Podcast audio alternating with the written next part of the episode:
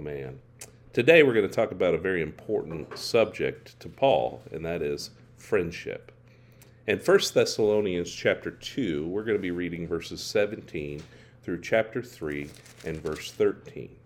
It starts out, But brothers, when we were torn away from you for a short time, in person, not in thought, out of our intense longing, we made every effort to see you. For we wanted to come to you. Certainly I, Paul, did again and again, but Satan stopped us. For what is our hope, our joy, or our crown, in which we will glory in the presence of our Lord Jesus when he comes? Is it not you? Indeed, you are our glory and joy. So when we could stand it no longer, we thought it best to be left by ourselves in Athens. We sent Timothy, who is our brother and God's fellow worker in spreading the gospel of Christ, to strengthen and encourage you in your faith, so that no one would be unsettled by these trials. You know quite well that when we were destined for them, in fact, when we were with you, we kept telling you that we would be persecuted. And it turned out that way, as you well know. For this reason, when I could stand it no longer, I sent out to find out about your faith. I was afraid that in some way the tempter might have tempted you and our efforts might have been useless. But Timothy has now come to us from you and brought us good news about your faith and your love. He's told us how you always have pleasant memories of us and that you long to see us just as we long to see you. Therefore, brothers, in all of our distress and persecution, we were encouraged about you because of your faith. For now we really live, since you are standing firm in the Lord. How can we thank God enough for you in return for all the joy that we have in the presence of our God because of you? Night and day we pray most earnestly that we may see you again and supply what is lacking in your faith. Now may our God and Father Himself and our Lord Jesus clear the way for us to come to you. May the Lord make your love increase and overflow for each other and for everyone else, just as ours does for you. May He strengthen your hearts so you will be blameless and holy in the presence of our God and Father when our Lord Jesus comes with all of His holy ones. Will you pray with me, please? Uh, Father God, as we uh, study your word this morning, I pray that you will just guide and lead our thoughts and our minds. Help us to be in tune uh, with your word and allow your word to speak boldly uh, to, to us. And we pray these things in Jesus' name. Amen. After making his historic stand before the Diet of Worms, where he defied the church and refused to repent, Martin Luther started for home. He had stirred up a hornet's nest of opposition and plots were made against his life. As Luther's carriage entered a narrow pass ideal for an ambush, it was suddenly surrounded by five horsemen who were masked and armed. They forced Luther to get down and threw a cloak over him. They put him on an extra horse and disappeared in the forest. Silently, they took Luther to the castle of Wartburg, where he was hidden high in the mountains. There he discovered that he was in the hands of friends. Frederick the Elector had Luther kidnapped in order to protect him from his enemies who would have certainly killed him. This act of friendship changed the course of history, played a major role in the sec- success of the Reformation. It was while hiding in the castle that Luther translated the Bible into German language. True friendship can save and transform our lives. Last week we discussed how Paul defended his ministry to the Thessalonians. And in this section, Paul is defending his friendship with the Thessalonians. Blameless Christians are good friends to each other. They're like Luther's friends. And today I'd like to look at true friendship as defined by Paul in his defense here in 1 Thessalonians 2 and 3.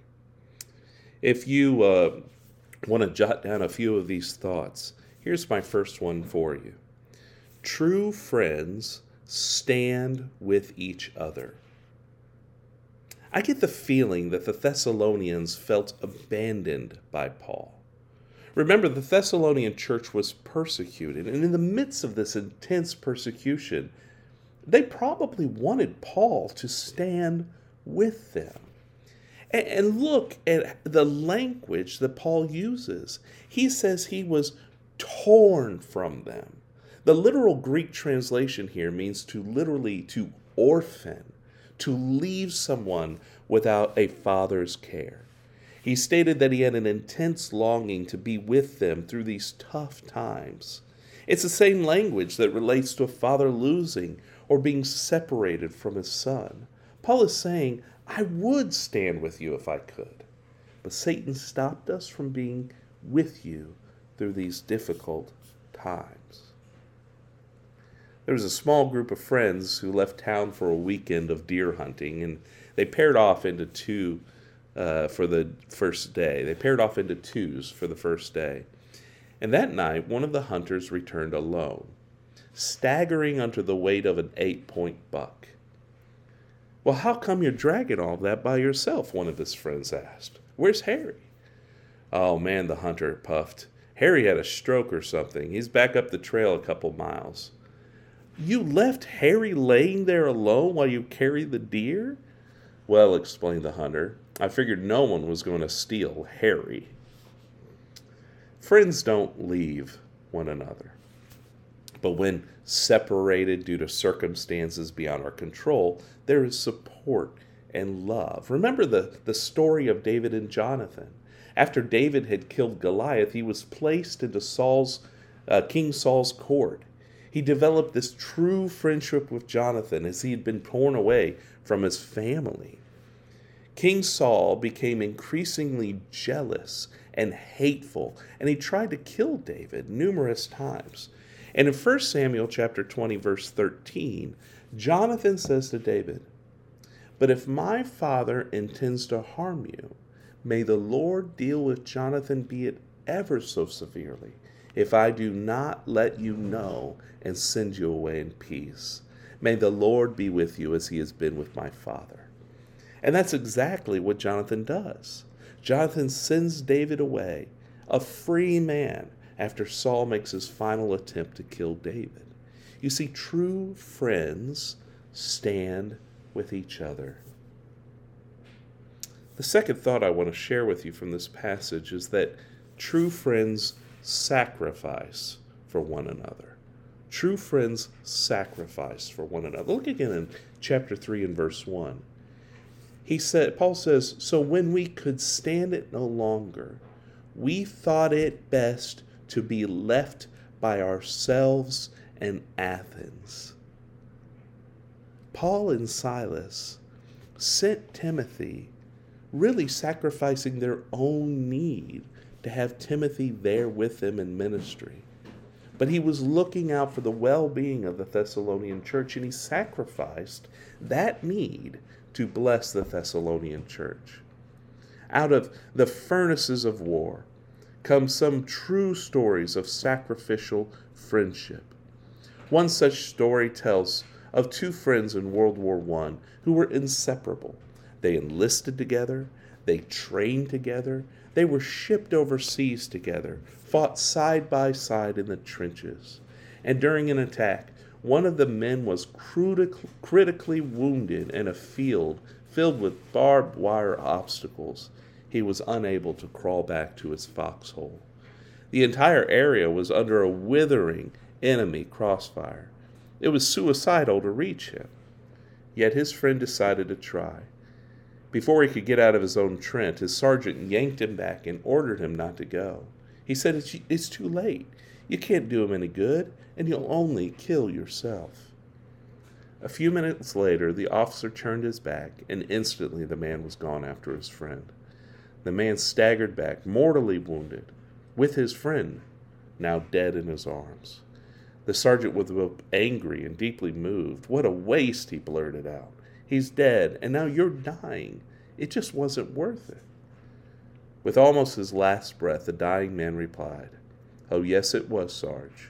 When I got to him, the only thing he said was, I knew you'd come, Jim. I knew you'd come.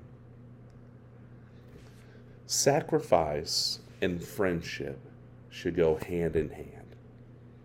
I'm reminded of the story of Ruth and Naomi. Ruth gave up her family and her, her life for her friend Naomi.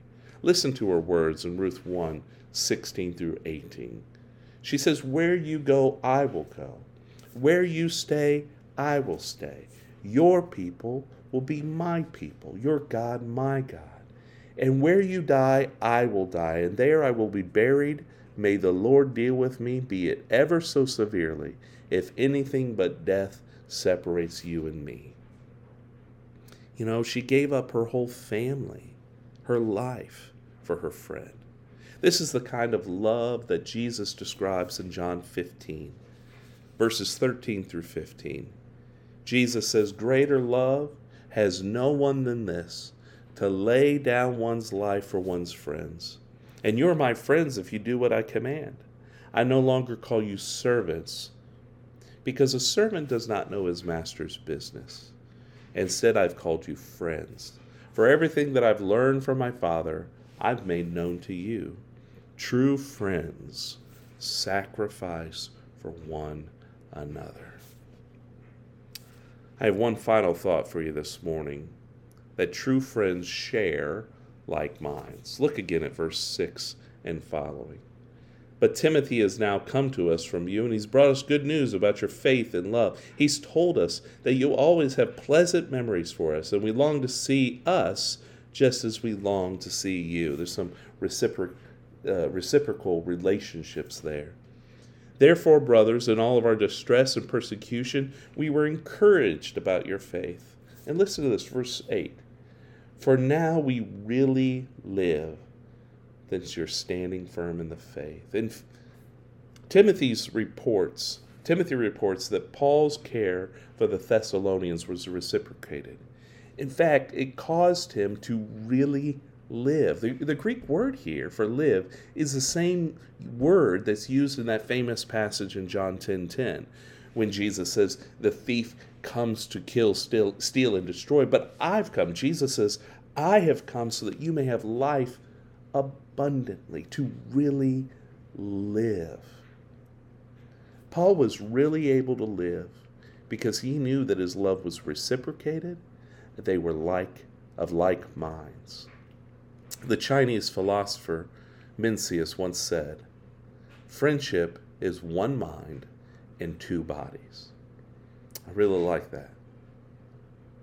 A feeble elderly woman was just all hunched on her her cane, and she just really limped into her doctor's office. But later, she came out to the waiting room and she was walking erect and without a limp. A guy in the waiting room asked, Gee, what did that doc do? You're doing great. You, you walked in there hunched over using a cane and limping, and now you've come out erect and not with a limp. And the lady replied, He just gave me a longer cane. I love it when friends look out for one another. Like this doctor looked out for the elderly woman. We, we can have the same kind of like mindedness that looks out for each other's best interest. I'm looking out for you, you're looking out for me, and sometimes it's as simple as a longer cane. Other times, we're leaning on one another.